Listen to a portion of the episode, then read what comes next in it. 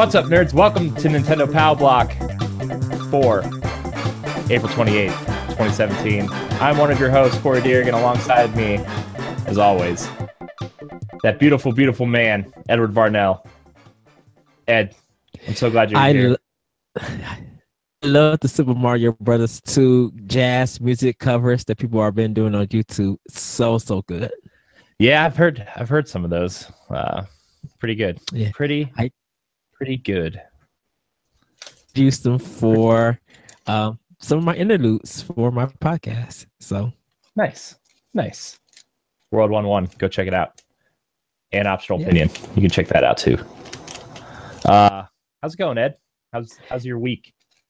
it is going good. Getting ready to go out of town for a Mario slash birthday party. Um, Yes.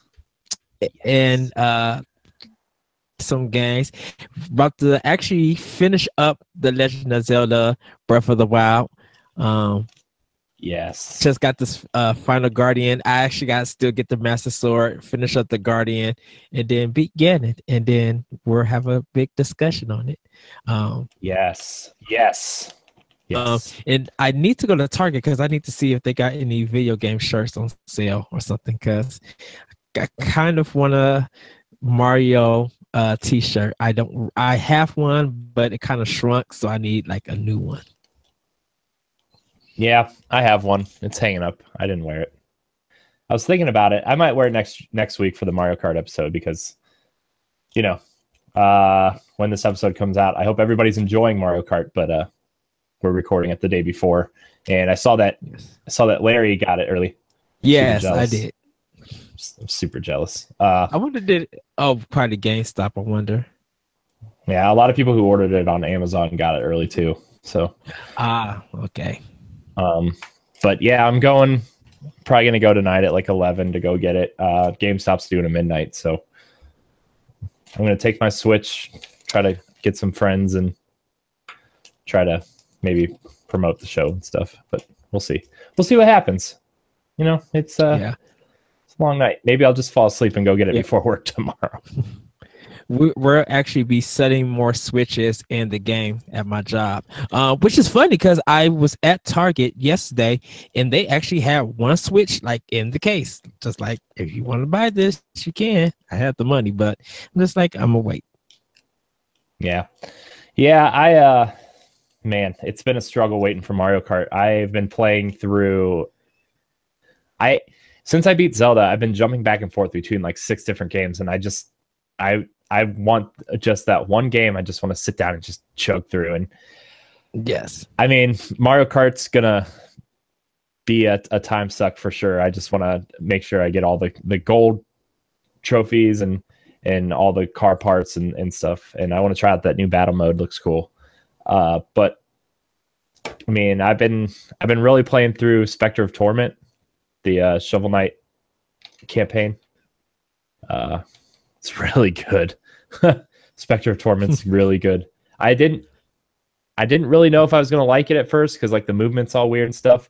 But once you realize that that uh you know your your weapon is not only your form of attack but also your form of traversal throughout the world oh my gosh dude it's it makes it so much easier to wrap your mind around and it just it feels so good to move through the levels and like all the dangling things that you can like hook shot onto and ah so good it's so good I literally need to hunker down and get to more Shovel Knight. Uh, and uh, goodness, dude, I I need to catch up to where you're at. Uh, yes, still with it with a Switch Nintendo Switch, but I need to get to where you're at, dude. Uh, because I mean, the Wii U ones are out, right? The the yeah, the 3DS and Wii U. Yeah, yeah. Uh, so it's it's So- really good. You should you need to play through it after you're done with Zelda. It's it's good. It's really short. Uh, the the one thing that kind of bummed me out, but it actually the way it fits into the storyline actually works way better than than a world map. There's no world map. You go to a you go to a mirror inside the castle, and it sends you to uh, the levels from there. But uh, the story is actually really interesting. I couldn't have cared less about the story in Shovel Knight. Like I paid attention to it, but this one's actually really kind of interesting and kind of sad, to be honest. Uh, but it's cool. I like it. Uh, yeah, if you bought a Switch and are looking for something to play before Mario Kart comes out, uh, Shovel Knight is man. Uh, I the the main campaign, the main campaign and Specter of Torment are definitely worth playing through.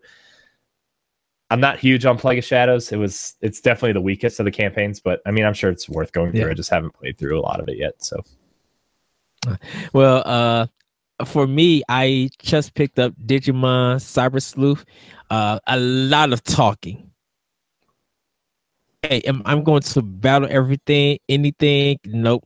Just a lot of talking, and uh, because it's subtitled, you get to hear all the Japanese voices, and you have to read the caption, and it's just like, oh, this is about to be a slug. But it was only twenty bucks. Um, I did pick up Far Cry 4 Complete Edition. I told Corey about this. Um, I got a really like I really got the game cheap. Uh, when I brought it, come to find out that the that the complete edition, which is the season pass and the full game, was cheaper than the regular Far uh, Far Cry 4. I'm like, happened, but it did. Um, brand new, mind you. Um, Persona 5, I ain't been playing. Um, I I'm getting ready to install NieR and start that. Um, I've been playing a lot of Ghost Recon Wildlands. Um, I I'm going to really try and finish. I think I'm finish end up finishing Wildlands before I do Persona, like finish up Persona Five, because the thing about Wildlands is is that this is a washing machine game. yeah, It's very rinse, wash, rinse, and repeat, and I'm just like, uh, Yeah. Yeah. I, Yeah. I mean, I, I was like this close to getting it because my friends were Mhm. really into to the division and they wanted something else to play that was similar. And that was kind of like where all roads were pointing to. And I was like, I'm going to hold off because I don't know how this is going to work out. Like, I just don't know how this game's going to work out. And I like Ghost Recon a lot. I like, I liked Future Soldier or, uh, what was the last one? Future Soldier, I think yeah, was the last one, and uh, it was I really enjoyed that campaign a lot. Uh, but from all accounts, this is like way different than that, and like it's just it's just a weird experiment for the franchise. But I mean, people seem to be liking it. I mean, it was the number one game last month, so on Yeah. NPD. So I mean, there's somebody probably likes it. I mean, I paid like thirty five dollars for the actual game. It actually came. It only like two took two days to ship. I think because um, Wisconsin, so that Amazon, you know, they also ship stuff out. So it probably got shipped out from um the Wisconsin Amazon to my house. Um, uh, I think the op- reason why I paid more was because of the shipping and a little bit of the tax. But like for the game itself, like thirty five dollars, I'm like it's not a bad thing. But I was just like, ooh. So um, I Destructoid's review just trashes the game. I'm like, whoa, uh, yikesies. Um, but yeah, um, much Breath of the Wild is like my go-to game before I go back to Pokemon and stuff. Uh, cause I'm about to, like I said, I'm about to do some traveling, so um, I got to get my 3DS games and stuff ready for that. It's must definitely something I'm I'm really looking forward to. Heard the soundtrack was good, um, and I was thinking of getting Mass Effect soon, but I might actually wait. Uh, Yeah, but I've been waiting on Mass Effect. I probably, um, I like, think I'm I- join you uh in doing it for the summer. Yeah. Uh like I like I told you before, I, I my PlayStation was dying.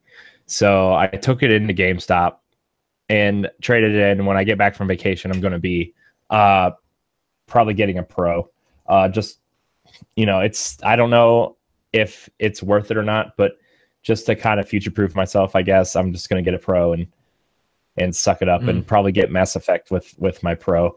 Uh, although I don't know if I'm going to get it for Xbox or PlayStation. I have not decided that yet, but uh, I think maybe to test out the new system, maybe that's going to be the way to go. Uh, so I don't know. I don't know. We'll see. Uh, although I do need to play Horizon, I do need to finish Horizon, and maybe with the Pro, maybe I'll just finish it that way. So uh, we'll like see. I, I really want to do Mass Effect for both systems. I like I do do want to do it for one, and I do want to do it for um PS4. It sounds it sounds crazy, but I'm like I have a lot of people who own the game for that one particular system, and maybe down the line I want to maybe do like multiplayer with them to get maybe a achievement or a trophy or something. So I'm like I might, might as well get it for both systems. Like I was thinking leaning more to uh PS4 because I have the original trilogy on PS3. Um, and mm. I don't really have anything on Xbox One, but I'm just like I know people who got uh Xbox One uh Mass Effect, so I'm probably gonna do it for both systems. Yeah. So. And and by some accounts it's actually it actually runs better on Xbox One some for some reason. Uh I don't know yeah. how different the architecture is or anything, but like I mean yeah, just you. I mean, just let me know which one that you actually make that decision, and then I'll get that version first. Um, throughout that throughout the summer or whatever. Um, because yeah. I know like like man, I sw- still from that direct Nintendo just like pretty much won the summer with the yeah, I know. Type with a with a lot of releases of great titles. Like I really am looking forward to uh Arms and Splatoon 2. Like I'm really looking forward to them.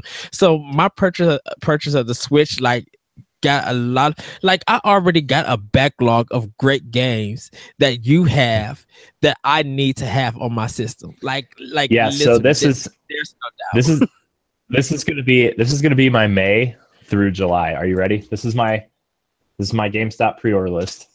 This is my May through July, uh, besides Mario Kart. So for Switch, I got Disgaea 5 complete. I've got Ultra Street Fighter mm. 2 uh, at the end of May uh, Arms readout Cave Story in June, Splatoon in July, and RiME somewhere in there for the summer for Switch. So, uh, yeah, my my summer is full Switch games. Not to mention, you know, whatever the new DLC for Zelda is, the Mario Kart mm-hmm. stuff. Uh, you know, Puyo Puyo Tetris has had my attention all week, and my wife's. I could I. Uh, you know, I sent you that. I showed you what she was she, doing it's funny that she mentioned that because uh, I think this is a win actually for Sega because like Puyo Puyo Tetris is like the hot thing that everybody's playing, and it seems that a lot of people really did ten dollars, and we'll probably discuss this later on in the show as one of our topics. Um, people been paying, you know, paying the ten dollars extra for that physical version. Yeah, like I think it's really smart because on on Switch uh, for those of you that don't know, the digital copies have to be on parity with the physical copies. Now, cartridges cost more to produce than discs, so a lot of the indie games are ten dollars or or smaller titles, I should say. Not all indie games are, but uh, some of the smaller titles like Puyo Puyo Tetris, uh, Binding of Isaac, those types of titles are ten dollars more physically on Switch. Now, Puyo Puyo Tetris digitally is twenty nine ninety nine, and the physical version is thirty nine ninety nine. But the physical version gave you two keychains and a pamphlet explaining what Puyo Puyo was because it's not very popular over here, which is really cool. Right. Uh, it was it was some cool trinkets that kind of gave Sega the workaround for that physical copy, something that doesn't cost mm-hmm. a lot to produce, but still gave you some an incentive to get the physical copy, or you can pay the thirty dollars and download it. But man, it's cool. I put the keychains on my keys already. They're they're really cool. Yeah, I seen some pictures of it, and I put in because uh, I didn't even know they was doing the keychain part. So when I yeah. actually seen it, and I was just like, it came in a big, oh, it came in a big cardboard box. Remember the Mario Maker yeah. box when it came with the, that art book and stuff? That's the kind of box Puyo Puyo Tetris came in. and I was like, wow, Oh, this is kind of an elaborate. This is kind of an elaborate box for two keychains and a piece of paper in a game, but it was cool. Eh, But you know what? I, I think a lot of people wish companies kind of did like maybe a three or four page instruction booklet.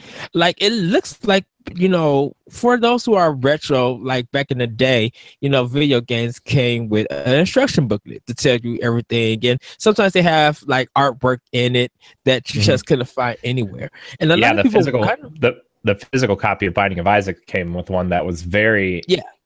Zelda game. So uh yeah and Yeah. i think a lot of people would like that so if if you know with the ten dollar added value if uh if a game indie game that did go on cartridge did have like uh, a little trinket or something or even a download code for music for like music for your itouch or android or whatever and uh a five four five page maybe art book or instruction booklet for that like you know if that ten dollar investment doesn't really cost you cost you anything and it's really for the cartridge production, people are down to go back to that old school style of you know having a video game. mhm. Physical release, I should say. It, it makes it makes um it, it makes only the game more valuable than just getting it on CD. hmm Yeah, yeah. I I I really like the physical boxes of the Switch games. Uh, some of the games I could see myself just w- kind of wishing that they were just boxes with download codes, like Tetris. Like that's a game I'd never ever want to take out of my Switch. I just want it to be there. But uh, I do like the boxes. I think they're really cool, and like the bigger releases, I definitely want the physical copies of because they're just so cool. Uh, but I mean, like I said, I've already announced my allegiance to the physical copies on Switch as long as there is there are physical copies for those games. And I'm really hoping that Yooka-Laylee gets one, and I'm really hoping that Shovel Knight will eventually get one. Yeah, I well, I think first with Yooka-Laylee, um, with all its problems and stuff, have it it has and stuff. Um, this time while they're making the game, that they fix some things, and when it actually comes to Switch, and it does, hopefully, it does get a physical release. Um, I would be down to pay fifty dollars if they added stuff to it. Yeah, and I was also thinking like once Nintendo starts introducing Virtual Console, what if their Virtual Console? What if their Virtual Console games got boxed copies? Like remember like the original NES black boxes, or like what if they re- Uh-huh. redid the Super Nintendo box art for Super Metroid, but put it on a in a Switch box? Like what if they sold the physical copies of NES and SNES games for like fifteen dollars, and then GameCube and N64 games for twenty dollars as physical copies? Then Nintendo's about to make extra bank. like i've because like i yeah you can download the virtual console games for like oh, 10 If you put- 7 10 dollars like 15 dollars like If- yeah you can go ahead and do that but if you want the cool box art and the uh, like reproductions of the original instruction manuals or like remember earthbound came with that huge guide yeah, box like that box was huge. If- that would double Nintendo's whole profit and put Sony. I, to me personally, I believe that would double Nintendo's profit. It's going to put Sony and Microsoft in a bad position. Now, it might be problematic due to if this rumor of a Super Nintendo Classic comes out, that would be problematic. But if pe- if they if they put out games that work on the Super Nintendo Classic, uh, and let's just say the Super Nintendo Classic does come out and they did stop production, and after that production, they did that physical release for the Super Nintendo games. Literally buy them. They will become hard to find. Mhm. You know, yeah rather honestly i would rather spend my money on a physical copy for my switch than than a, than a mini super nintendo like if one came to, like push came to shove and like i couldn't get one or the other like i would much rather have a physical copy of super metroid on my shelf sitting next to you know breath of the wild or you know a link to the past or or something like that you know? I just think like i i don't know. I was playing i was playing super metroid on my 3ds last night and man i i wish that game was on switch. But like i was just sitting there- eventually be. I I was just I was just laying there. I was like, man, how cool would it be if Super Metroid came on a cart? They did the a little extra legwork and made it widescreen and pixel perfect mode, and just kind of made it And- 1999 for a physical copy, can I- and that extra chart, like, that that extra I- I money would could say- go towards remastering these these old I- games. I would say even if they did little bit of it, I would charge twenty five dollars. I would literally go to the store right. We was talking about Super Metroid, and we had and they made an announcement if it had a physical release. While we while we was ta- while during E three, if it said it was getting a physical release, me and Corey uh, both agreed we would lead our podcast. We would lead the stream. We'll take a break and we would head to GameStop and pre-reserve that. Because if we don't do that, reserve the game. By the time it comes out, it's always it's gonna be the reserves are already gonna be filled, and there's not gonna be enough copies for that. Like we literally said that. And for so for them to for them to make it like widescreen or kind of kind you know um didn't really do much, but still charge twenty five dollars because it's a physical copy and it came with the uh, a strategy little mini strategy guidebook and added some artwork that we have never seen or even some fan art if there was up to it. That I would pay twenty five dollars for that, and that's Yeah. more. Ba- I would, I would, it, de- I mean, like, I think depending on what work went into the games and like, like, I don't, I think I would be like, mm, like fourteen ninety nine for NES games, nineteen ninety nine for Super Nintendo games, twenty four ninety nine for N sixty four games, and maybe even thirty dollars for for GameCube. GameCube games. I would like if you could just make all those games physical and maybe put that widescreen mode on a lot of these games like dude Uh-huh. i i would have no problem paying money for these games that just it's ugh. And and that and games that and something and those you just make me so happy talking about this because those retro retro uh retro players like myself are going to a, a- game store and getting those games so to have that feeling again I, I'm all for it. I I'm literally all for it. It's it's good business a for GameStop they if they're able to do do reserves for it. It's good business for Nintendo because um yeah, physical is I mean not physical, digital is fine, but I think it would show more uh give Nintendo impression that you have more gamers who want your uh, older titles. So you'll see more of the support. And the people are buying a Nintendo Switch to get those physical titles and, and hopefully it stops emulation and stuff like that or lowers emulation, I should say. Um that you know and if if people want to call it a remaster and be like, well, I play these old games, I'm just like, yeah, but people want that physical release. If a lot of work, uh, some work put got put into it, because not everybody still owns those old Super Nintendo or Nintendo or GameCube or N64 ca- carts and CDs. They don't own that no more. So to have that once again for your for your system that you could take on the go and still play on the big screen, you know, I'm down for that. So this this kind of leads into our next uh kind of kind of topic. Uh I was gonna do the news, but this is kind of a good segue anyway. Uh we were talking last night. Uh we had two really good discussions last night. We kind of thought we'd bring it to the the podcast today. Uh Yes.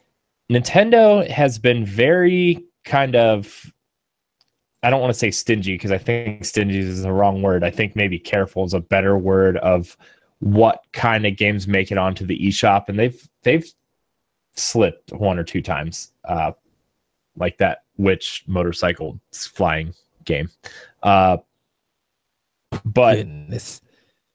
yeah. Uh, but for the most part, they've been kind of good at curating what indie games and what titles get put on the eShop that aren't AAA published, uh, if you want to want to call it that. Uh, you know, there there's been some confusion going around about uh, a couple games, uh, and some indie developers have even come out and said that uh, Nintendo, even though the system is easier to, to, to develop for, uh, getting your game on the console is actually a little bit harder than you would think it would be for a big time console maker.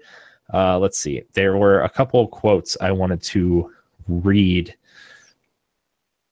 Uh, but basically, some anonymous uh, indie developers are saying that Nintendo is, is kind of taking their sweet time getting back with them about getting dev kits, uh, about you know, kind of getting their games on the platform. And I think it's because Nintendo is really watching what they're pushing right now. And, you know, Nintendo, this is their platform first and foremost. And they're kind of trying to push their games on this platform first and foremost, or games they would kind of, they kind of see fit working on this platform.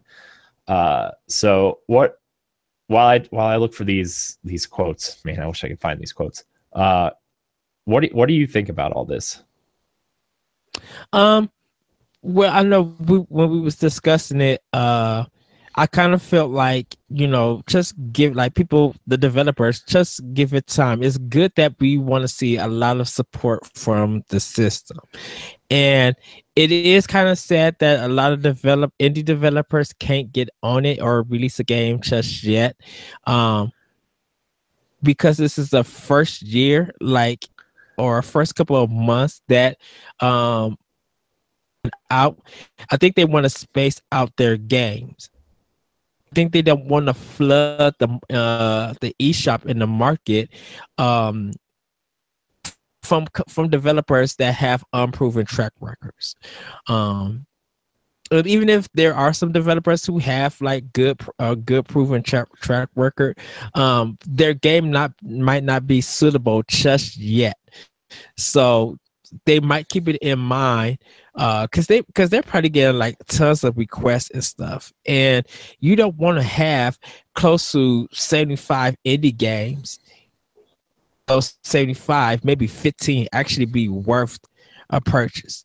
You know you don't want to flood the system with with that. So i think they just want to space everything out. I think those indie developers um st- you know it is frustrating uh, but you know, you have Microsoft, you have Sony. If they're welcoming, go ahead and put your game on there.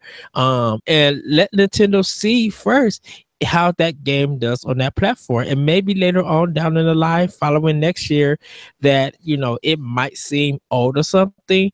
Uh, but enough outcry for it, it might come to the Switch platform.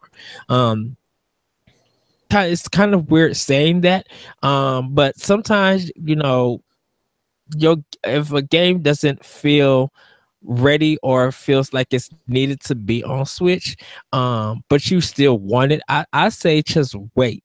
So I think a lot of indie developers just need to wait, give it a year, get the system a year, um, let their planned content come out, and maybe at a time when Nintendo really needs games to fill in the gap, hopefully they keep you guys get keep in contact and be like, okay, now we're interested in your game um, to fill in this gap because now we're able to market and push your game. Mm-hmm. And maybe give it a maybe give it a amiibo or maybe give it a physical release and like really help promote your game and stuff. Mm-hmm. Yeah, like uh, we've there's there's I have three quotes here from anonymous uh, indie developers, and you know that tweet was going around a couple days ago about Dan Adelman calling Nintendo douches because they weren't. Uh, they could have had Axiom Verge ready as a launch title for Switch, and Nintendo kind of never got around to getting back with him. Although it is rumored that it still might be coming to Switch eventually. Uh, but you know, these anonymous indie devs said uh, this is the first one. I've had a long-standing relationship with Nintendo for many years. We've gone out to eat and drink many multiple times, and I consider most of them my friends. I've always brought my A game to Nintendo platforms and been responsible for some of the highest rated games on their systems, so it had always been a good relationship. I reached out to them every very early on, back when the Switch was still called Project NX, and people didn't even know if it was a hand and people didn't even let me know if it was a handheld or a console.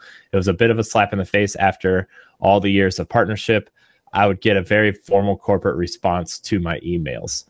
Uh, the second one was there's no doubt that Nintendo systems have been plagued by shovelware over the years, uh, a la Wii, but Nintendo's solution to this is very broken. First, they're being inconsistent.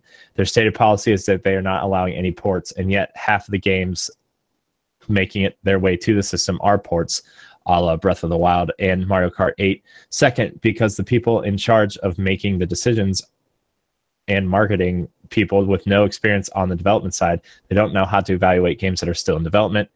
They look at a game they look at a game that's 20% complete and then they and they can't extrapolate what it will be like after an additional year or two of development. Uh, this third and final quote I have here says getting a Wii U dev kit took a week of work, basically nothing. While it is impossible to get our hands on a Switch dev kit, uh, we've had to go to multiple publishers for it. Uh, our only other complaint is about under communication with Nintendo. Professionalism is there, maybe too much professionalism. There's no about doubt about it, but hardware access was way more painful than it needed to be for sure, especially compared to getting an Xbox One or PS4 dev kit. Outside of that, everything else makes sense and is in line with industry standards. The Switch is extremely easy to develop for, and we can't wait to put our game out. So okay, um, can I address uh all three points uh, from from my opinion? Okay, so the first point with the guy saying he had a good business, you know, he has a good business relationship with Nintendo or guy or girl or whatever. Um, at that time, he has to realize that Nintendo and Nintendo stated this. They don't want to talk about the NX. They don't want the talk of you know and this party policy party ndas contracts and stuff. They don't want people outside of nintendo knowing about the system and and ruin it or what happens if you get drunk and spill the beans to someone and then all that information now is on twitter and social media. So they're being very precautious. They want to bring out the they, they wanted to bring the switch out with uh with a big surprise, you know, we're really marketing this system well because they believe in a product that they're doing something very innovative. They're taking what they learned from the past and try to bring it into the now and make it better. So you kind of, so even though you have a good business relationship and everything, you got to realize that you know what I see it from their point of view. I want to want, you know, my next game that I'm making for whatever console or even PC, you know, I don't want it uh, to be spilled out if I'm really trying to do something big that's kind of on the level of Minecraft, and then someone finds out about it, and then my whole information about what I was trying to do and what I had planned for it goes down the drain because mm-hmm. I because someone get yacked when they found out about it. So I, I think you know even though they had he probably he has a good relationship with them, I just give it time. Um, the second one, uh, dealt with what was the second one again? I'm sorry. Um, where'd it go? Where'd it go? Uh, let's see. The second one was crap. I missed it. There it is. Uh, plagued Nintendo systems have been plagued with shovelware over the years. Uh, mm-hmm. But Nintendo's solution to this is broken. They've been very inconsistent, stating that they are not allowing any ports, and yet half of the games at launch are ports. Okay. Speaking of speaking of Breath of the Wild, Mario Kart okay. 8, Let, let's, okay, let's address this. Um, the ports with Breath of the Wild. Um, Nintendo, that's the own Nintendo property on their own Nintendo system. If they want to port it to there to that other system and make it a big splash, they can. Why? Because Nintendo owns that. Even with Mario Kart 8 Deluxe, that's their business. Um, if they don't if they don't want ports on the system because they don't want to have it where for the first five to six months like i said continue to say look at xbox one and ps4 when they came out. Half of those games that half of those games that came out were ports. We didn't really get original content for that game for uh ps4 was what? Was Knack and um killzone uh, and Killzone, and then uh, out of those two, uh, uh, Resogun was the number one game that people was playing. Yeah. Well, yeah, and it. I mean, part of that though is because Resogun was free. Right. And there was just a lot of ports and remasters that came out. And, you know, Nintendo was probably trying to get away from that because a lot of people were discouraged that why do I have these next gen systems and all you guys are fitting my line with our ports? So if Nintendo are, is porting anything, they're porting their own stuff. Skyrim is a test game. Mm-hmm. They want to see how, but they want to see how well that does on a Nintendo platform. NBA 2K17, or is it 17 or 18? Uh, you say 18. 18. Okay, that's that that's going to be a, a new game. They want to see how that does on on Nintendo platform. Um, mm-hmm. Definitely with you know with its portability. Mm-hmm. Anything mm-hmm. outside that, okay, I Am Setsuna that didn't come out to Xbox One.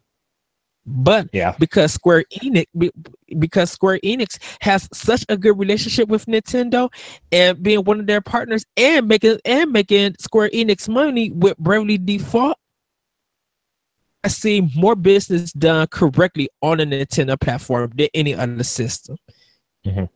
Uh, to me, to me, this quote is just kind of like a lost in translation thing. Like maybe yes they're saying like if you if you're going to put a game like an older game on our platform make sure it has some new content and like shovel knight is kind of the perfect example of that where like you know we got specter knight campaign first on switch like that's that's kind of where i'm coming from from this and the binding of isaac afterbirth mm-hmm. plus has a ton of extra content that the other versions don't have yet uh, mario kart 8 has that extra uh, battle mode and extra characters and stuff that the Wii U version doesn't have. Uh, you know, I'm not saying like all of this is wrong. I think I can see both sides of the argument. Uh, you know, if if Axiom Verge did come to Switch, that would be kind of like kind of like the first straight indie port, you know, uh, right. from another system. Uh, so those those kinds of things. I can see the argument from both sides, but at the same time, I think Nintendo is not as willy nilly as Xbox and PlayStation. They're just like, as you look at the PlayStation store and that thing has so much garbage on it that's like, a how do how do you allow stuff like this to be on your platform, and b why is it hiding so far down here? If it was worth playing, don't you think they would promote it in some fashion? Uh, whereas Nintendo, everything that's come out on the eShop so far has had in because on the Switch there's a My News section on the left hand side when you turn the console on. Uh-huh. There's either been a trailer, screenshots, description of the game, and or a link to the store to either a purchase it or b add it to a wish list and that's that's smart on nintendo and once you get like because you look at the PlayStation blog, sometimes there's like 15 to 20 things coming out that week. There's no way right. Sony can promote that many things in one week and still be on top of their own AAA stuff. Dude, they don't even uh, highlight so the I, deals that's go they you can't even you could go to the deal section on PlayStation 4 and they don't even tell you what the deal is. You gotta you gotta yeah. search for that. And it's just like, really? Yeah. And like I to me, Nintendo wants Nintendo to be Nintendo. They don't want Nintendo and this, Nintendo and that. I think, you know, we all we we discuss all the time how we think the Switch should be Nintendo sprinkled out with a bunch of indie games filling the gaps. Right. Nintendo doesn't have any gaps right now, right? So like that's maybe they are being constructive about how they schedule getting these indies out as well. You know, maybe they're not communicating right. because they're still trying to figure out how their schedule's going. And Nintendo has always put themselves first over every third party. Like e- even way back in N64 and GameCube games, like Nintendo has always put themselves before third party. Even all the way back to the NES, with like you can only publish five games a year on our on our platform, which is why Konami went out and created Ultra to publish Metal Gear. You and know? if if you know that your game is coming out on a Nintendo platform, then you do the marketing. If you know that, if you know that, uh, if you find that okay, Nintendo, we got a release date. Um, view the game. Does it work or and they'd be like, yeah. Now, if they say that, hey, we want to include your game in one of our Nindy Directs, then you know what? After they show the Nindy Direct and stuff, then you start marketing and you start talking about it and you get it planned out and pacing and stuff like that. You know, just like you said, Corey, Nintendo has to do the stuff for Nintendo. They got to get their own stuff. Why should they balance their stuff and your stuff? and you barely do anything besides develop the game and expect them to do all the marketing and stuff. Yeah. You know, yeah. You know, if you if, if you want something noticed about your game, they have Amiibo. Put some money into making Amiibos. Make a make an art book and stuff. You know, team up with some of these sites and stuff uh, like Fangamer or, or anything like that, and get some of that merchandise and stuff out. Like you have different avenues to yes, and I know it's a budget reason with money and everything, but hype up your own game if it's coming to uh, if it's coming to a Nintendo platform, like fill in the gaps for you to actually do something to be on that same level of Nintendo when it comes to marketing your game. Yeah, yeah. I just I I think I I honestly think you know Nintendo is trying to get this console right. You know they are trying yes. really really hard to make good on this console, and there's going to be some some downfalls. You know through this process. Yeah. and them putting their games first is you know unfortunately a downfall for some of these triple A, or some of these third party and indie games. But at the same time i feel like nintendo might be scheduling out their first parties so they can better promote these indies when it's time to put these games out on their platform. Right. And that's, you got a new that's honestly my and like i know people are gonna like sometimes people say we drink, you know, whatever. But like, I honestly feel like Nintendo's scheduling their stuff out. They're scheduling their major third party stuff out. And, mm-hmm. you know, they want to make room for these indie games so they can properly promote them because they see Xbox's mistakes. They see PlayStation's mistakes trying to promote certain indie games that aren't necessarily working for a lot of them. Like you saw, right. uh, Eco come out today and like they've been promoting it on the eShop nonstop today because you know, it they have a trailer, they have a link to the to the eShop to buy it, and like if that came out on PlayStation or Xbox, like that game would get drowned out so fast because of everything else that's coming out on there. I just right. I just think Nintendo's trying to be smart on how they promote certain indie titles. Right, and uh, even with Kamiko, people have been promoting and talking about that game, and it's only been out a week in what week or two in Japan for yeah. a game in Japan who for a country like that really are not I don't think are too big on indie games, but it, for that to come to America and I, it's it's crazy that he was just like they don't okay they don't want to do nothing about ports. Okay that's fine. But if they don't want to do a lot of ports and stuff then make a new game for it. It's a new system or the part of mm-hmm. your game yeah. is past like two or three years, don't nobody want to still play that. Yeah. If you're not, if you're uh, not, I, going, if, if you're not going to do anything interesting. Yeah. And like I would, That's I would really like to see some of these games make their way to Switch. Like, I mean, I've talked about this a thousand times. Like Hyper Light Drifter and Axiom Verge, I think are perfect candidates for Switch ports. But those games are like, I mean, Axiom Verge is a year old by now, right? And like I mean, I know uh, he made that game. It took him like what four or five years to make that game on his five own. Years.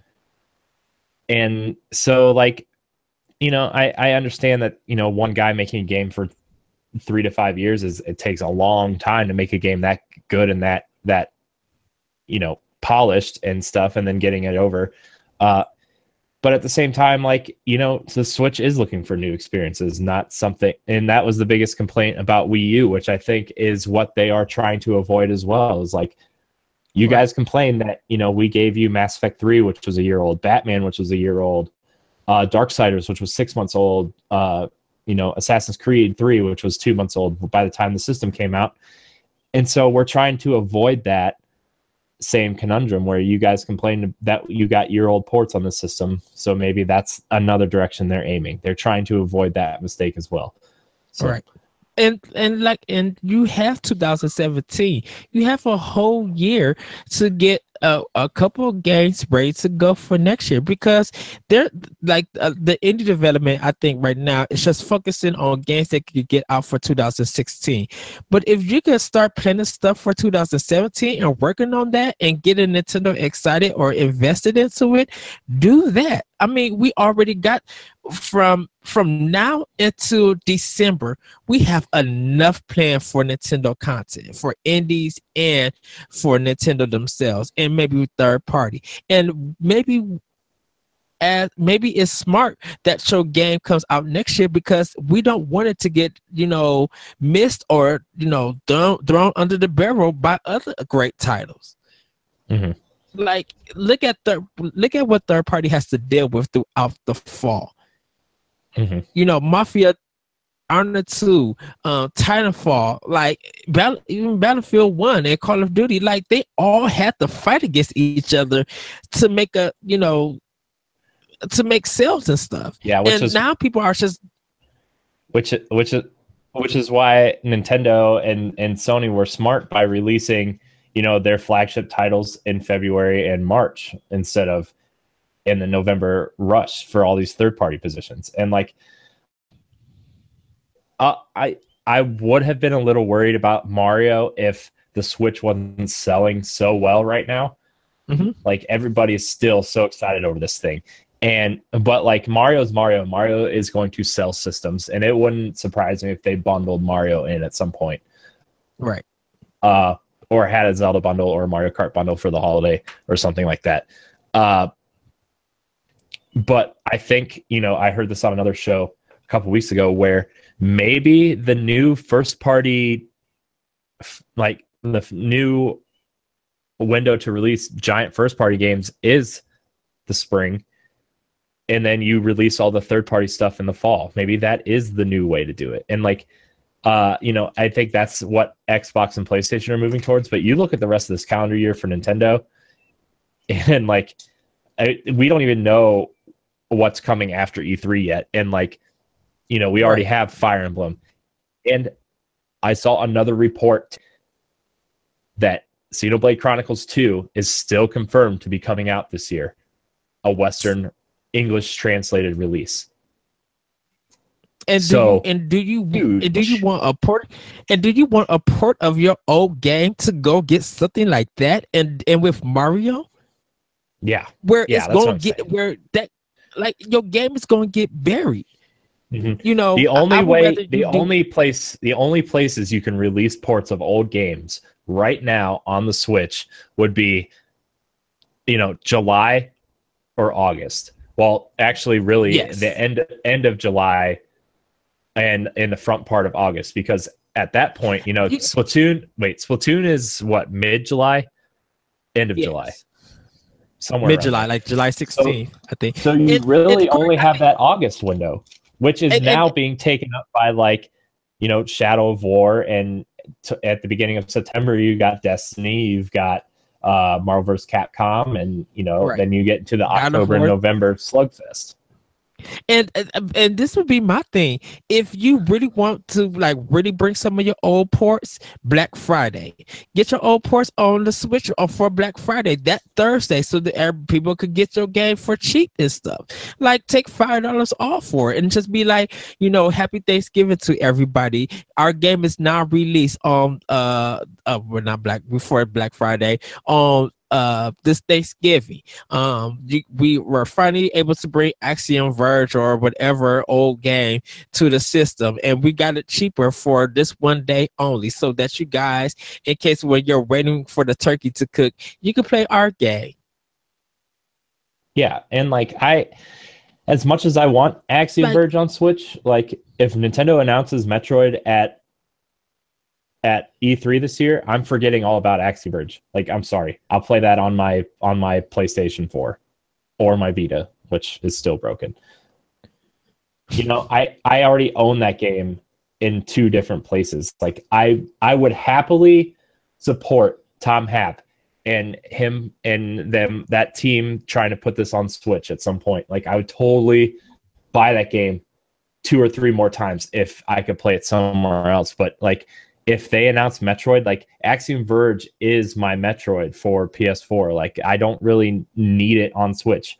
But if they if they announce Metroid at E3, like I'm forgetting about Axiom Verge because we're getting Metroid. Like that's just that's just that's just it, my opinion, and I'm I'm sorry, but I've played Axiom Verge all the way through twice, and as much as I love right. that game, if they announce Metroid, I'm I've already played it. I'm forgetting about it. I'm putting my money towards Metroid, and that's no right. no and, fault and, of of his but like that game is is really old news by now. And you know, if Nintendo's trying to push new experiences, that's where I'm going to put my money. Right, and everybody already already gonna own the Wii U physical version because that's gonna kind of be the, the collector's the collector's item. People are gonna expect if it does come to Switch, they're gonna a gonna expect the physical copy. B they're gonna expect it to have almost the same stuff as the Wii U physical copy with the special edition, and hopefully a little bit more. Yeah, it might be ten or fifteen dollars more, but I'm just like, but you know, if you already own the Wii U version, yes, it's good to play that you want to play that game on the go, but how like how much of this game are you waiting for to come to one console? Mm-hmm. yeah, like I wouldn't. For me personally, I wouldn't have. I would not have wait for Switch for Axiom Verge to come. If I was shocked and surprised about seeing it on PS4, I, and I really want to support that game, I would go and buy it on PS4 and be done with it. Mm-hmm. You know, and, and like a lot of people use their Vitas for for indie games too. Like that's that's like that's part of the reason why I want to get my, like get a new Vita is because you know a lot of those games came to Vita if you bought the mm-hmm. PS4 version, and I think Axiom Verge, though it doesn't run great on Vita, I think it's a perfect handheld game, which is why I want it on Switch. Uh, but at the same time, like I can play it on my Vita. Right. And there's probably going to be tons of other so. Metroidvania games that that equal the same good quality as uh, Axiom Verge or even a little bit better. Mm-hmm. Yeah, but Axiom Verge is so good. It is. It so really happy. is good. I mean, it, it really it, it really is good. I, I won't you know I won't deny that. Um, but like with the portability with the port stuff, um, I think with when the uh Switch came out, there was more original titles than ports, mm-hmm. and there's still more original titles than ports. Mm-hmm.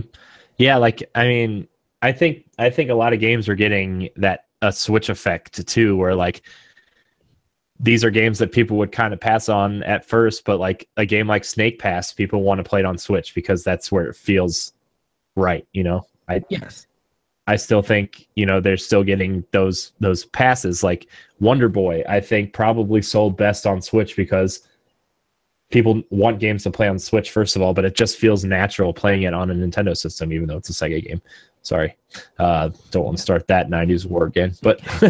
And would and would you like to see a Nintendo Direct f- uh, with half of the half of the um in all ports of games that you already play? Like, who wants to see that? And then you see around Twitter and other social media that that Nintendo Direct was disappointing because I already owned that. I already played that. I got that on my PC. In fact, the game right now on PC is 50% off. Like, which who wants to see that? Mm-hmm. Nobody doesn't want to see that. And definitely, if you're a, a, a, new owner of a Switch, don't nobody want to see your old title of an indie game on that system. Mm-hmm. Yeah, the only way like I could see them doing like, hey, uh, you know, here's some of your favorite games from from our old systems coming to you. Like if they decided to port some more Wii U games over, which yeah, you know, kind of get kind of gets into our next topic a little bit, but uh you know, if if Nintendo just kind of ed- edged a little section of a direct that said, "Hey, did you not own a Wii U, but you own a Switch? Here's some cool games you missed," and like you know, maybe you throw Axiom Verge in there, maybe you throw Shantae in there, maybe you throw, you know, uh, Shovel Knight's DLC stuff in there, and then you throw in, you know, Captain Toad, you throw in uh, Smash Brothers you throw in. You know, these are games that maybe you missed on Wii U. We're going to bring them to Switch, but you don't spend that much time on them. You spend maybe and, maybe five or ten minutes on that. And how about this? if you so if you so want so many ports on the Switch, how about you try to find a way to get in touch with uh, indie developers in Japan who games never came to America? And you work on the yeah. localization and you port those games onto Nintendo Switch. A, mm-hmm. it's so that yeah, it, it, it, it, it is support, but it's a new title to us American players. But that kind of that kind of does get into our next our next uh, little topic here. I guess is like, you know, unfortunately, a lot of people didn't own a Wii U, and I think there are some can't miss experiences on that system. And like, I kind of feel like we're gonna get Pikmin four, so Pikmin three port wouldn't really Sense. be a viable port. You know, uh, mm-hmm. Smash Brothers will probably come in some form. Uh, you know, we we're getting Mario Odyssey, but I still think, I still think Mario 3D World should should get some sort of like either Mario 3D World 2 or a straight port of that mm-hmm. game, or that and Captain Toad Treasure Tracker ported on the same cart, like those two things. So like I don't know. What do you? How do you feel about Wii U games making their way to Switch? Like it, that you may or may not see a second version of these games on Switch, but like, how do you feel about Wii U games making their way to Switch? If there's a way to um, fix them and improve them, uh, that that will that will be able to reach a broader audience then I'm fine with it. You know, Mario Kart 8 because it's so so well um getting a port of that and doing a lot of improvement, improvements and stuff makes a good business sense, you know, to help fill in the gap while they, you know, the team make a new game. Um, realize that Nintendo is not like really known in doing like ports or remasters of their old titles. You know, um, usually they put it out whatever it does it does and they want to start working on their next title. They want to start doing the research and development finding out the engine getting ideas and storyboards. They want to do all of that. Um if it's going if it's worth the investment then go ahead and do it. I'm fine with it. Um, it doesn't bother me. Uh, but for new players who haven't played those old games, um, you're still able to find a Wii U and play those old titles. Um, but you know, it, if it's gonna feel like it's gonna, it will be only a hand select of decent titles or great games that should come onto the system. Um, does it make good business sense? At this point in time, it not a big hit of a title. Uh, but you know, you can always wish that. Uh, I think people, I think Nintendo and all those other companies would rather have their next game onto the platform. So yeah, it's good to see that uh, uh, we get a Bayonetta 2 port um, to the Switch because we want to play that game on the go. Uh, but I would rather see a new Bayonetta come to the system instead of a port. What if they ported Bayonetta 2 this year and gave us Bayonetta 3 next year? Um I I I would just say fine. Um if people if they if they want to do that uh it just depends on how much they're going to price it then because i would rather get a bayonetta 3 well bayonetta let, let's say like bayonetta 2 bayonetta 2 on switch would be $40 and then bayonetta 3 would be 60 I would, I would rather just wait because you already still got physical copies of Bayonetta 2 on Wii U for 30 bucks. So, yeah. um, I would to to your previous point where Nintendo doesn't like to port their stuff, I would almost argue that they they kind of are the originators of porting stuff with Super Mario All Stars on Super Nintendo. I mean, they mm-hmm. they did like remasters. I wouldn't call them ports. And yeah. like you look at the Wii U, it had Wind Waker HD, Twilight Princess HD. Uh, shoot, they had a couple other games too that were they're ported to the system, but, but like but but you know when it comes to like remasters and ports and stuff, Nintendo, you don't normally see a company like that doing something um big like that. Like when you think of porting or remasters, uh, you think of more third party or kind of indies. Um, but you think more third party. Uh, if bring something like to the Switch to give it a new life and stuff. Okay, yeah, Bayonetta 2 is a sure bet because that game's hopefully so well.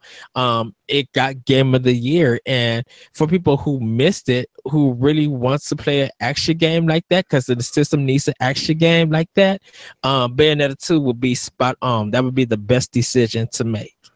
Uh, you. I'm like i think xenoblade chronicles x you know if they fixed a lot of the problems in that game and you they needed a, a big rpg before xenoblade chronicles 2 came out i would do that. I would go that route. Yeah. Uh, I, I think it like if a game was able to connect to a new version um then yeah i would be fine with it so yeah, like Bayonetta two and this year, and then Bayonetta three next year. I'll be fine with that. That would be cool. There, I mean, it. I guess it's it's kind of on a person to person basis too. I guess because mm-hmm. like I would love to see Mario 3D World and Bayonetta Bayonetta two come to Switch, but like a game like like I said earlier, like Pikmin. Like I feel like we're gonna get Pikmin four on Switch, so I don't think we really need that or like yes, you know, I think a perfect game for a port to Switch would be Captain Toad Treasure Tracker because even people that bought Wii U's didn't own that game. And I think that game is just an awesome little puzzle game for a handheld experience. Yes, to take that game like that on the go, yeah. Mm-hmm. And like I, there's gonna be there's gonna be games that you know are coming or getting a second iteration, like like you know, Mario Maker is clearly going to make its way to Switch at some point. Smash Brothers clearly going to make their way to Switch at some point, and we're getting Xenoblade Two. And you can still add, you know, that re like you could add that amiibo that came with uh Captain Toad or your amiibo a Bayonetta when it comes out can work now into Bayonetta too, and they'll give you something special. Like if they release something with some with more new amiibo um to come out or current amiibo to come out that I mean that's already out, then yeah, port that game over to the system. Mm-hmm. And like I, I don't think we need like another Donkey Kong Country at at some point because I feel like we're going to get a third one for Switch. Mm-hmm. Uh, but I would I would like to see. I mean, it's it's really hard because I can see a lot of these games getting sequels, but then the games that you know probably won't get a sequel, I wish would get ported. Or I don't know. I just I just feel like there's some games that people missed, and I would love to see them on Switch. I don't know. I just I'm just I'm still in that mode where I want everything on Switch, and like I really don't care how it gets there. I, I mean, I think when like uh portability, not portability, because that's that's a console kind of thing. I think with the port that's gonna come to uh the Switch and stuff, it's it's gonna feel like to fill in the gap. Mm-hmm. Game comes yeah. up. So if you, so but that it's weird. It's weird though because I would think that Nintendo would, want to put all their ports out before all their big games come out, and it, that's like right now because I mean all we have right now is Arms and Splatoon, I'm, and then August is kind of dry. But then you get into September, October, November, mm. you hmm. clearly have Fire Fire Emblem Warriors, Xenoblade Chronicles 2, and then Super Mario Odyssey. But you and kind of not want... to mention the Pokemon game that's probably coming this year but you probably for Nintendo, you would want your teams to work on that latest title to make the quality up to snuff, and not to not to say that you can't spare people to work on those old titles to pour over, but if I, if we're making a, a big game that we know that's that we believe in that's going to sell very well over a port i'd rather keep team members on my team to make that game better and the quality of the snuff so when we do market we did the game does come out you can see what how great work was put great work and care was put into this game than it was just a port mm-hmm. so just wants yeah. to everybody focus on there. Now, what they could do is always like outsource it. You know, if a company who could make the, work on a port and really do a good job as the same level with with uh, like a Nintendo quality in mind, and Nintendo kind of steps in to check to see if it's up to snuff, like they did Wind Waker um, HD. Then yeah, go ahead and have outsiders uh, do do those kind of porting games. But within the company, they're going to be focusing more on their latest newest title. You know. Mm-hmm. Yeah. Yeah, go go out and see if Tose or Konami could could work on this uh kind of game imported to the system. Yeah, go ahead and do that. Mm-hmm. Yeah, and and to be fair, I'm just kind of arguing. We're I'm just kind of arguing for the sake of argument. I would much rather mm-hmm. have new experiences on Switch as opposed yes. to ports. Like that, I'm just I'm doing that for the sake of the argument and the sake of the podcast. But you know, at the same time, you know, if you wanted to add Wii U games to to mm-hmm. Virtual Console, even like I think that'd still be a good, a yeah, good. I would be down for that spot for them. Yeah. Literally, you know, there's some it, games that you there's some games you would really have to rework though because some of them utilize the microphone in the sw- in the Wii U uh, uh gamepad. Some of them utilize that second screen. Uh, you know, stuff like that. But I mean, there there's workarounds. You you could totally do that. It's somehow like like I would love to have um Yoshi's Woolly World, not the Poochy version, but the Wii U version on Switch. Um, yeah, you could update the graphics if you if you want to, but I'm like, I want to put my headset on and listen to this on the go. I want to hear this beautiful soundtrack on the go if I can. Mm-hmm. Mm-hmm. And I'll still pay the yeah. forty dollars if you want to charge me forty dollars because that's what I pay for the original version. You know, I'm down to do that. Mm-hmm. Yeah.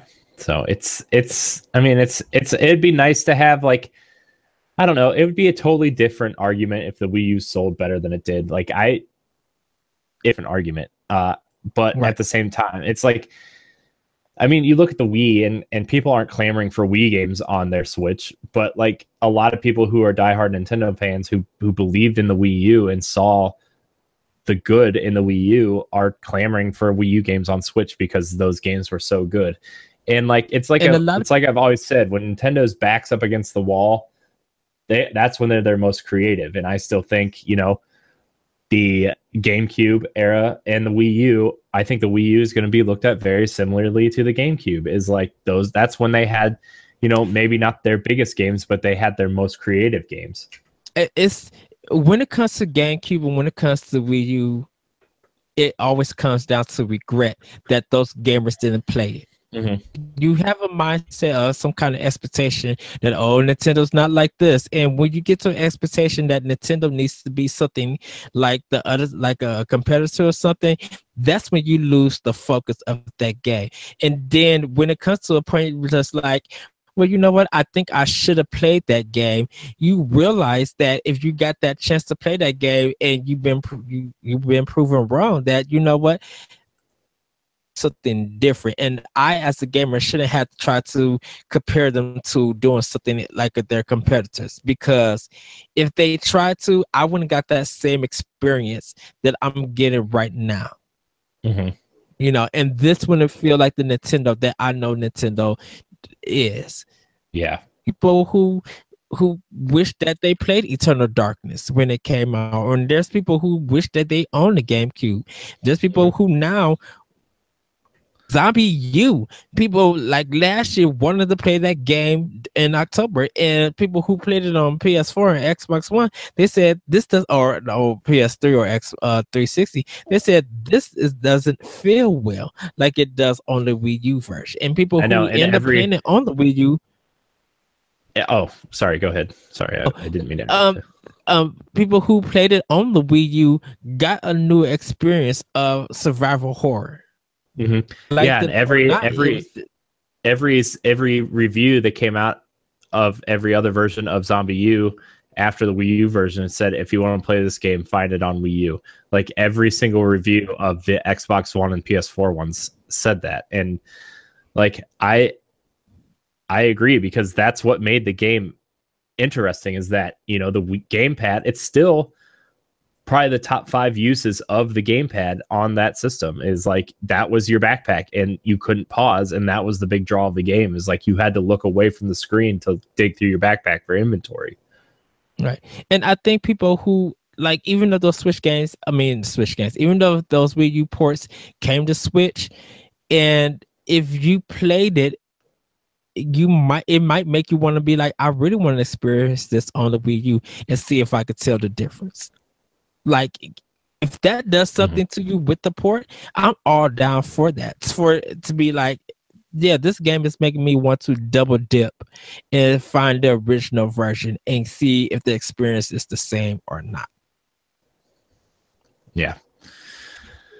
It's uh I it's I I still think these are I guess quote arguments are worth having cause just because they're fun to like mm-hmm. see like what Nintendo can do and yeah and what they like what they can do and what they could do and and, and stuff mm-hmm. but like the switch is so popular right now and like uh there there's a couple uh there's a couple things that came out this week of, of their financial reports like you know the the unit the switch has sold 2.74 million units worldwide uh you know zelda sold across both platforms almost 4 million units uh, you know, it's it's doing extremely well.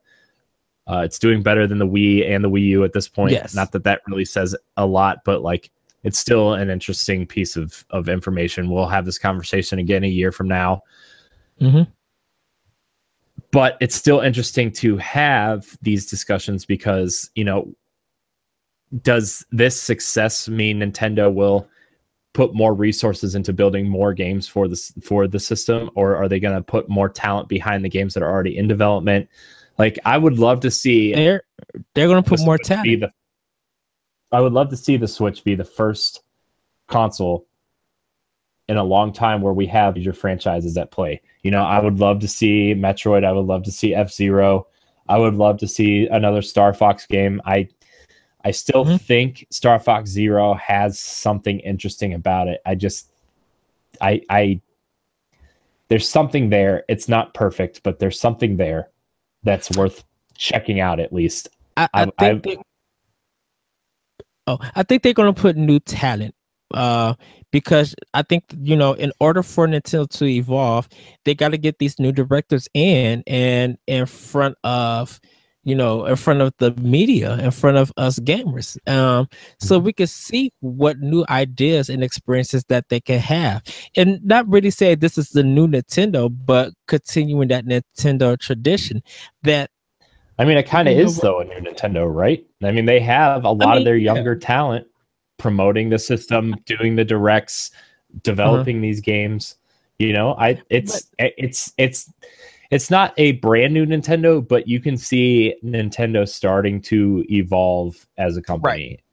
which well, is exciting. I, I, I, mean, well, yeah, I, I feel like you could see the teaching of Miyamoto, Tezuka, uh, Aonuma, and all these other directors and stuff in the past. You could see their teachings do these with these new developers, with these new directors mm-hmm. and stuff. You could see that, you know, the spirit of Nintendo that they had is in these new directors. And you guys, when you get to our age and you get become well known, we will hope that you guys will continue to pass this on and still be able to make the games that you want to make.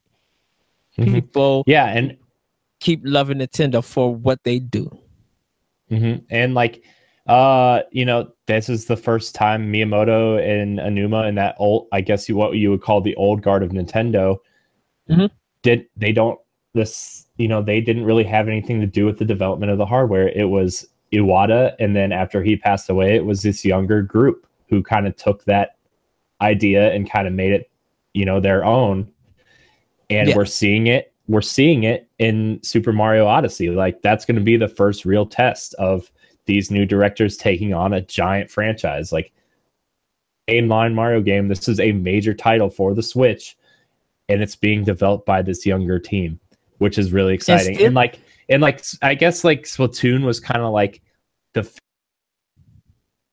game that was produced by a younger talent, like uh, mm-hmm. uh, you know, Solo you know, without without somebody in it, and that that was a huge success. And you know, Arms looks to be that way, in terms of the biggest franchises in the world, Mario Odyssey is going to be the first game developed by this young talent without Miyamoto, without Aonuma, without you know Iwata, without all these all these overhead like like the old guard. They're they're they're the producers, so they're going to mm-hmm. overlook they're going to overlook things, and they're going to make and they're going to you know want to make sure that you know they could come in and help fix, you know, but still let you guys, but still let them do what they need to do to create their version of the game, not create those old the old producers' ideal of the game, but be able to create their own. You know,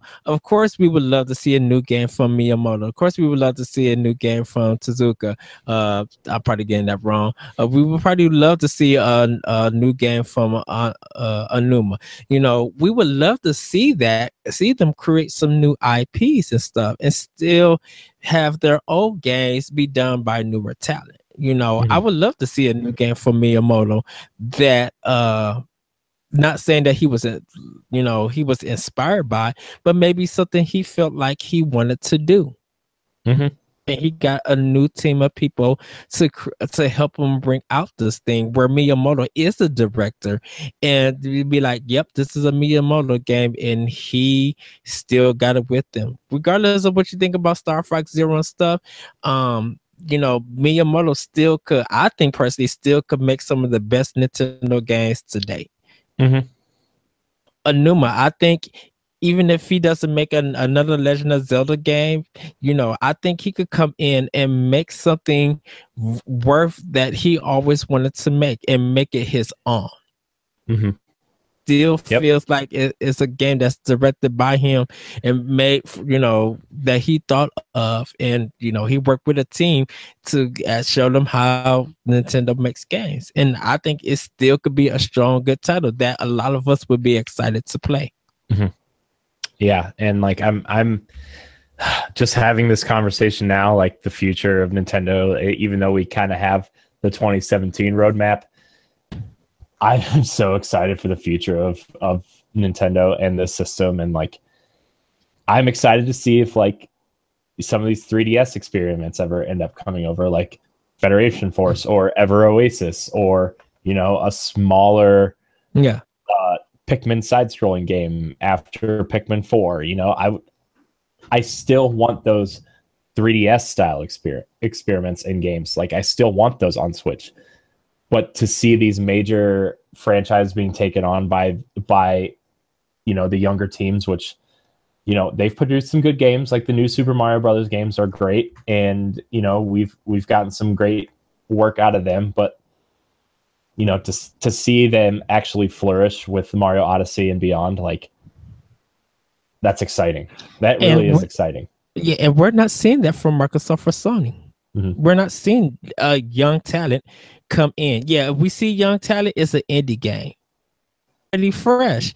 Um, make a God of War. I want to see someone bring Tomba back for and it be somebody, you know, somebody young. I would love to see Gears of War 4, not just go to a different developer and who have the person who worked on it. I want to see someone young. I want to see a female version, a female director work on Gears of War 4 and see how her interpretation of that game. Maybe it don't have to start Marcus Phoenix. Maybe it could start a whole mm-hmm. new character, an all female character, or animals and stuff. Like I want to see what Microsoft and Sony would do if they had young talent to make some of their previous uh well not previous some of their well-known ips let's see that. And i think that we're not going to see that for a long time. Yeah. And like Nintendo maybe taking the step to do that. I think i think the thing that nintendo has too that that microsoft and sony maybe Microsoft more than than Sony don't have is you know they have the old guard which are revered as some of the best talent in the world teaching these new talented young developers. And like you know we're seeing the crossover now. And like you know xbox is rel- still relatively new mm-hmm. to the console business. You know 2001 they entered the race at 2001 whereas nintendo has been around since you know, they they the company's been around for 130 years and like they've Right. been in the video game industry since, you know, the late 70s, early 80s. Like you you have that mean 30 years of experience is nothing to slouch at, you know? It's Right. it, there's there's that. It's it's just, you know, maybe I and you know, we've had this discussion on NGR radio and other shows and stuff, but like you know, I don't want to spend too much time on it because this is a Nintendo show, but I still feel like Microsoft is kind of lost right now.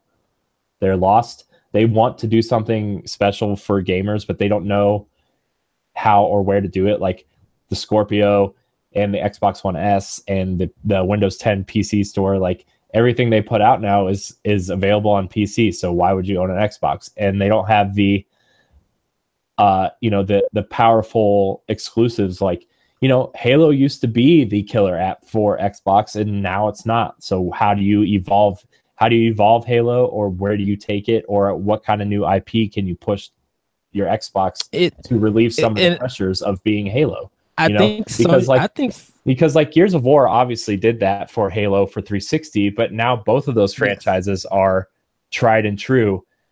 How do you how do you give us a new IP with with strong development talent behind it to relieve the pressure off of Gears and Halo? Like how do you do that?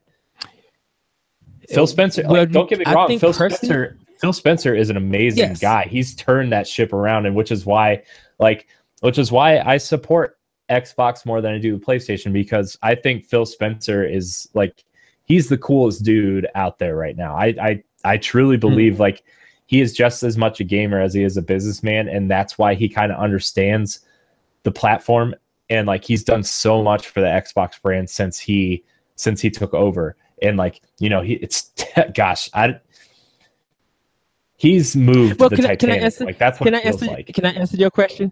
Uh, Let me answer your question with the Microsoft thing.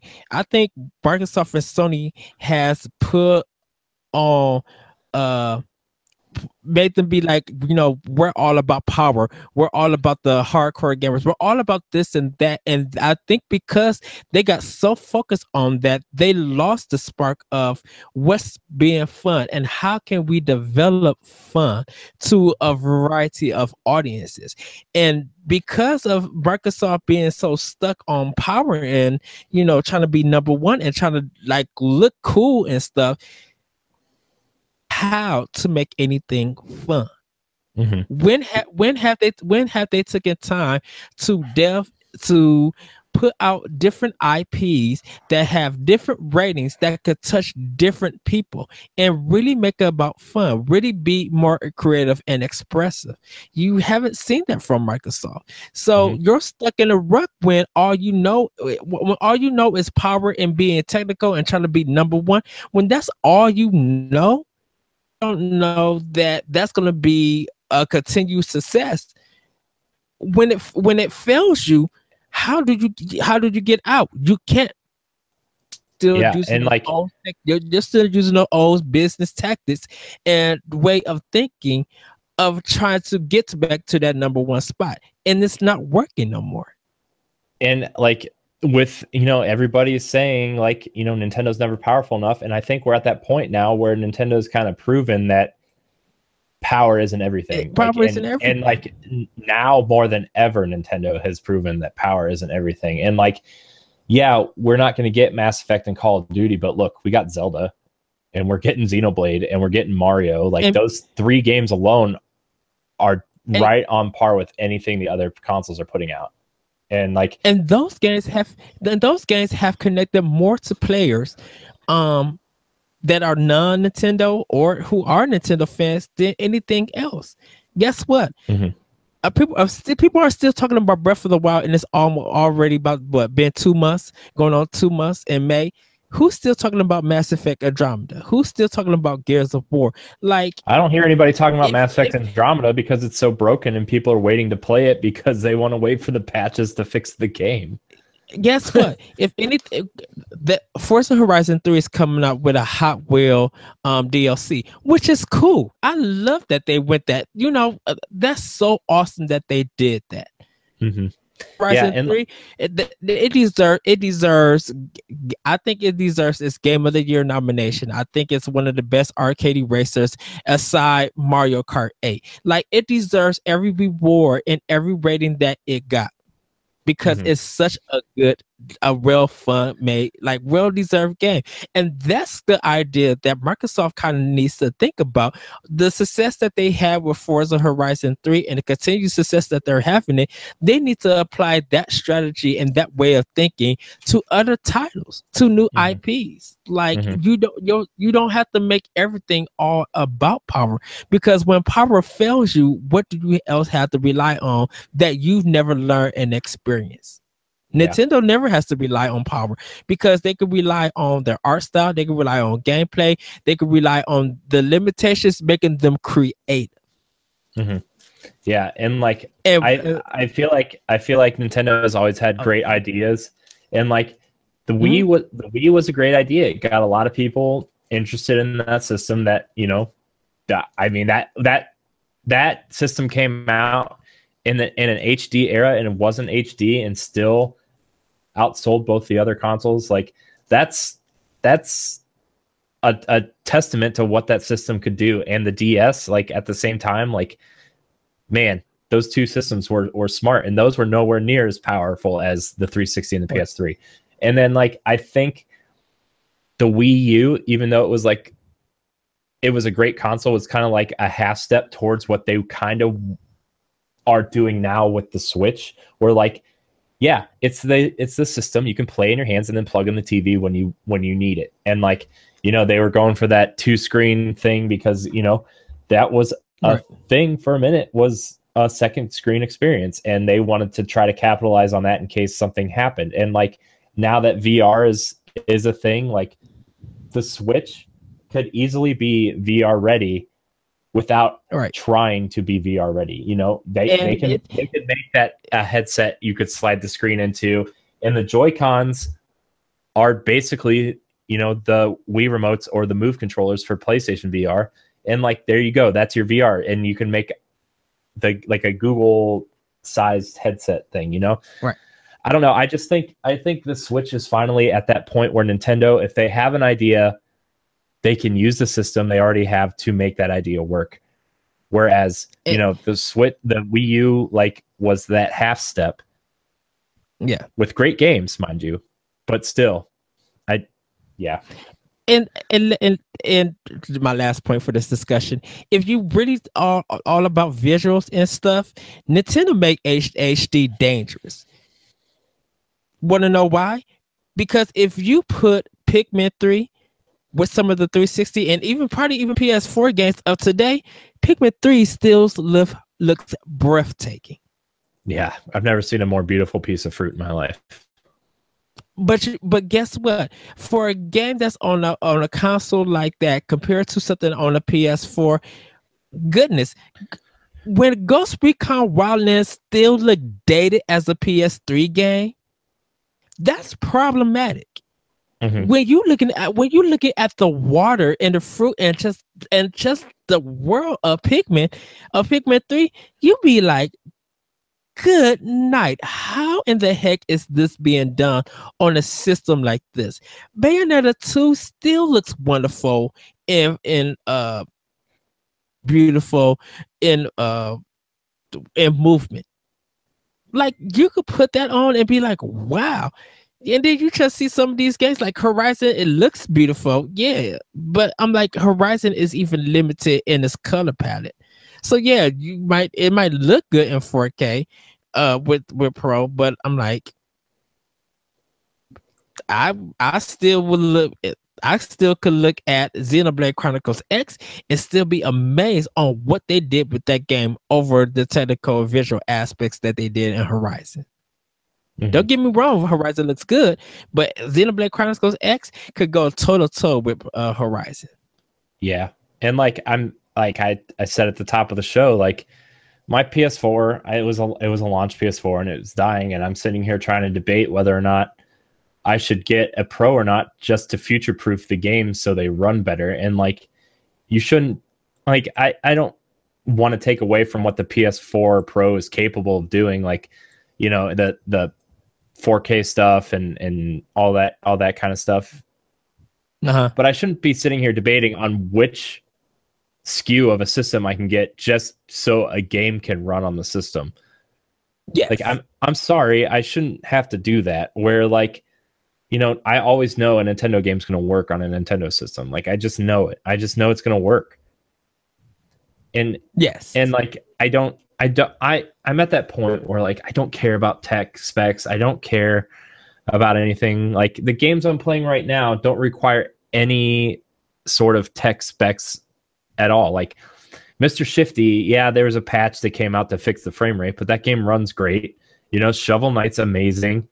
Uh, Breath of the Wild was it's the best game.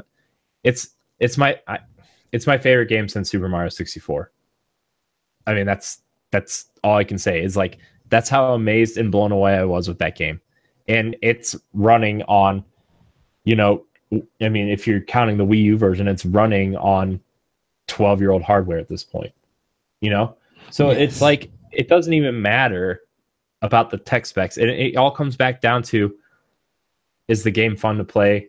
Is it visually appealing to you t- enough to a point where like it, you can watch it? Like, Shovel Knight is not Horizon by any stretch of the imagination, but it's still visually amazing. It's still visually appealing and it's still fun to play. And there's no technical hiccups.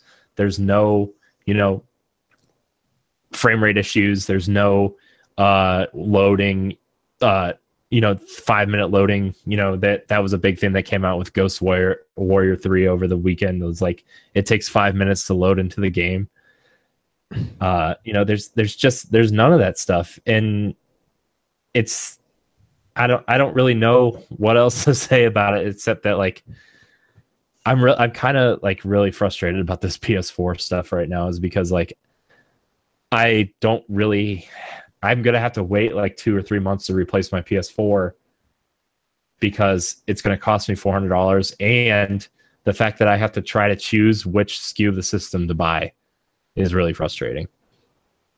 Not that I'll be playing it because I'll be playing all these amazing games on Switch, 3DS because Fire Emblem comes out in like three weeks. But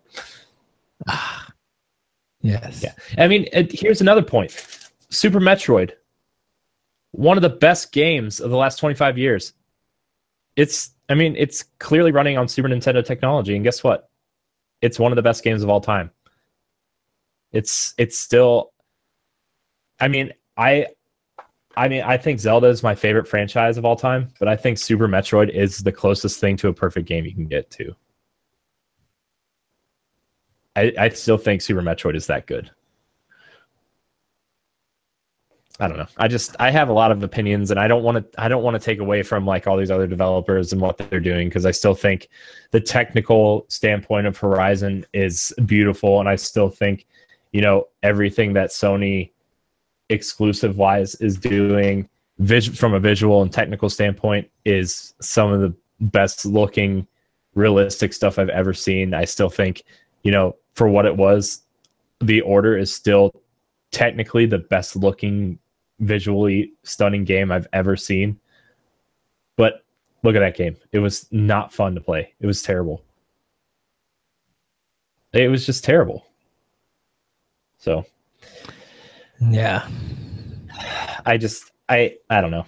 It, there's a lot to pick and choose from from games these days, and I know there's the people that just want to get online and shoot stuff. Which, to be fair, I had that earlier today. I played I played some Halo Five today, and it's just so satisfying blowing away some Covenant aliens. Like that game still feels really good to play. The story sucks, but that game's still really fun to play, and like there's there's still that aspect to games where like not everyone is like us and is going to sit there and break down everything and, and go through everything but you know there's still people that just want to get on and play sports or play shooty shooty bang bang stuff all the time and that's fine. Bang. like good good on those gamers. And yes. and but like you know there's there's people who like me who don't i don't i don't know. I don't know. I just don't really care about any of that stuff anymore. I just like part of me is, is like kind of dreading the fact that destiny 2 is coming out this year because i know how much time i put into destiny 1 and i really don't feel like putting that much more time into it Well, like I said, if it's the rinse and repeat washing machine kind of game, I'm I'm gonna wait. Like I said, I'm, I'll, I'll wait for the fifth version of that game when all the DLC come out. I. I just wait for Metroid Destiny because you know we've already decided that that game's coming out, right? uh, be like day one. I'll have to take the next day off and be like, you're gonna have to call into work. Yeah. Well, I mean, if that game ever, if that game really comes out, you and me are taking like a week off from work and just sitting down and playing it. I'm just going to bring a bucket into the game room and 25,000 packs of crackers and water and just not leaving ever. but yeah. But yeah, that's our thoughts. Yeah. That that was a show. That was yes. That was a show. uh but I mean, I I'm still like I like to finish our point about like exclusives and power and everything. I don't really think power matters. I think you know, Phil Spencer did a great job of turning the Xbox ship around, and I think Sony's doing interesting things. I think, you know, I think from that point of view, I think Xbox needs to take a couple pages from Sony, and I think they need to take a couple pages from Nintendo and just sit down and kind of like say, look, we need to make a game that you know is going to look stunning on our platform but we also need to make it fun to play. And you know we need to sit down and say look gameplay comes first. And you know they've already kind of taken that step with Halo. They they came out and said that you know Master Chief is going to be the focus of Halo going forward, and you know they're listening to fans. They're they're doing what I think a good platform should do is kind of like look we're listening to our fans mm-hmm. about our top franchises so i mean they i Xbox had a lot of work to do, and I still think they have a lot of work to do, but they've really. Hey, I would say, I would say, view how Nintendo survived. I think if you're gonna take, don't even take pages. Heck, take magazine issues, take novels from more from Nintendo than Sony, because Nintendo has shown that even if people thought they had downtimes, Nintendo was still up some of the craziest stuff that you think that any company who did the same thing should have failed and been out of business. But yet Nintendo, and it's not even about money. Nintendo has been smart about their business, and I think Microsoft has that. Microsoft is smart enough to figure out what they need to do to get out whatever rut that they people think that are in. If you, um, I, I that like the article that uh, Game Informer has uh, titled that I think it's time for us to get uh be done with the console wars. Mm-hmm. And I think you know I have always said this: enjoy what you still love to play. I might it might feel like I'm bagging on Microsoft and I'm bagging on uh Sony and I'm, I defend Nintendo. Yeah, it might feel that way, but I'm just like companies are setting their own path and we are at a point at a time that we kind of need to walk on walk on as many paths as we can mm-hmm you don't yeah. like Nintendo, that's fine. You don't have to like Nintendo. There's other avenues to enjoy video games and be happy for that. Mm-hmm. And maybe hopefully down the line, because you know, I, I could get on Microsoft and Sony and Nintendo if I want to or if I need to and and talk about and talk bad about them. But then I feel like uh, why did why should I even be in into video games if all I'm gonna do is talk bad about them? Mm-hmm. Like that. I do I do think it's kind of weird though like I, and this is a last thought before we wrap up the show but like I still think like these okay. companies are putting Nintendo style games on their platforms and they're finding some success like I think you know Sony's most Nintendo-y type game was Gravity Rush and Gravity Rush 2 like those games are I think if if you were to put them in someone's hand and you were to ask who made this and somebody said Nintendo, I I think a lot of people would say that. I think, you know, Gravity yes. Rush is a good game and and people see that, you know, but like at the same time, people don't buy PlayStation or Xbox for for Gravity Rush. They buy it for Call of Duty and Horizon and Halo and and, I, and, stuff, and I so. feel like those are the gamers that's missing out, really. Mm-hmm. Man, you know, did you play Gravity Rush yet? Have you played it yet? I I need to buy it. I haven't played it yet. Gravity Rush is a. Uh, if you if anybody out there listening owns a PlayStation, definitely uh check out Gravity Rush. Uh, I play, well, I, I guess you could. Oh, I, I said I, I want to play Patapon. The remastered version, I guess, of of Gravity Rush One, and then if you like it, to move on to two, because I think do two does a lot of cool, interesting things uh, to that formula. But yeah, Gravity Rush is uh, awesome. If you're looking for a Nintendo style game on a PlayStation console, that's one to get. I want to play Loco Roco and Patapon, Patapon, Patapon, Patapon, Patapon. I love that. oh my gosh, yeah. I want to. I want to finish some Super Metroid. So uh, uh, I think we're gonna gonna wrap the show here. Thank you so much for watching or uh, listening. Uh, Ed, where can we find you? Uh, before we wrap up, wrap up, uh, and before we find out, uh, to end the Nintendo port thing, uh, with Wii U ports being on the Switch, I'm down for it. Oh yeah, yeah. I guess on I, I guess that was what we were, originally talking about, wasn't it? yes. I mean, uh, but you can I'm find down. me on Twitter. Oh, I was just gonna say I, I, want me. them. I want them to make the Switch boxes look like the Wii U boxes, but uh, like yes. just just like have like a Wii U Essentials collection on Switch, and then there'd be like yes, you know, every every two or three months they'd release like three or four titles, like you know, make it almost feel like Xbox Live Arcade style uh thing where they uh-huh. promote uh-huh. like a month or two of of just great Wii U games coming to Switch in a downtime. I don't know. I think that'd be cool. But anyway, sorry. Here we go. Yes. Ed, where can we find you on the internet? you guys can find me at on Twitter at that Richard Code. You can hear my podcast, Optional Opinion, at SoundCloud, iTunes, Google Play, and other podcast apps. I am going to up, be updating the Anonymous Radio Network.podbean.com. Uh, did that lady. I got a lot to do. Um, you can also hear me on World One of One podcast at shoutengine.com.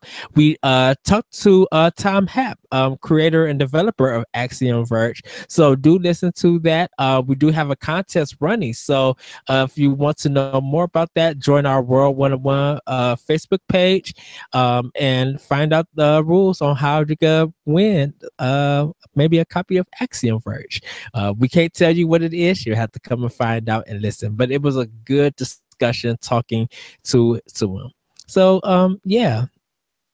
Who's still on so Wii U? You can find me optional opinion, all one word together on Wii U. I I I'm sorry everybody. I need to update uh, you guys on that I will put up my 3DS friends code for that. Um, I, I haven't been lately, and I will once I get my Nintendo Switch, I will update that too, so you guys can join me with some Nintendo Switch games because I have a big catalog that I need to catch up. get that Switch, Ed. Get it. Yes. Get it. Uh, you can find me at Corey Hudson and HD on Twitter, Corey and HD on Instagram. Uh, you can find all of our shows and content on uh, ngrradio.com. Uh, Ed just wrote a couple reviews up there for Wonder Boy and Horizon, so check those out. Uh, I have a couple things coming out later this week and this weekend for uh, your reading pleasure. Uh, you can join our yes. Facebook group at facebook.com slash group slash NGR Radio Podcast. You can also follow the NGR Radio Network on Twitter at NGR Radio Podcast. Uh, and yeah, also join us on our Power Block Facebook page. Oh yeah. Uh, you can join the Power Block Facebook group too. Uh, Facebook.com slash group slash Nintendo Power Block. You can find our group there as well. So um, we're gonna try to be more active in there. Uh, just too, there's so many groups, so many groups to keep track so of. So many groups.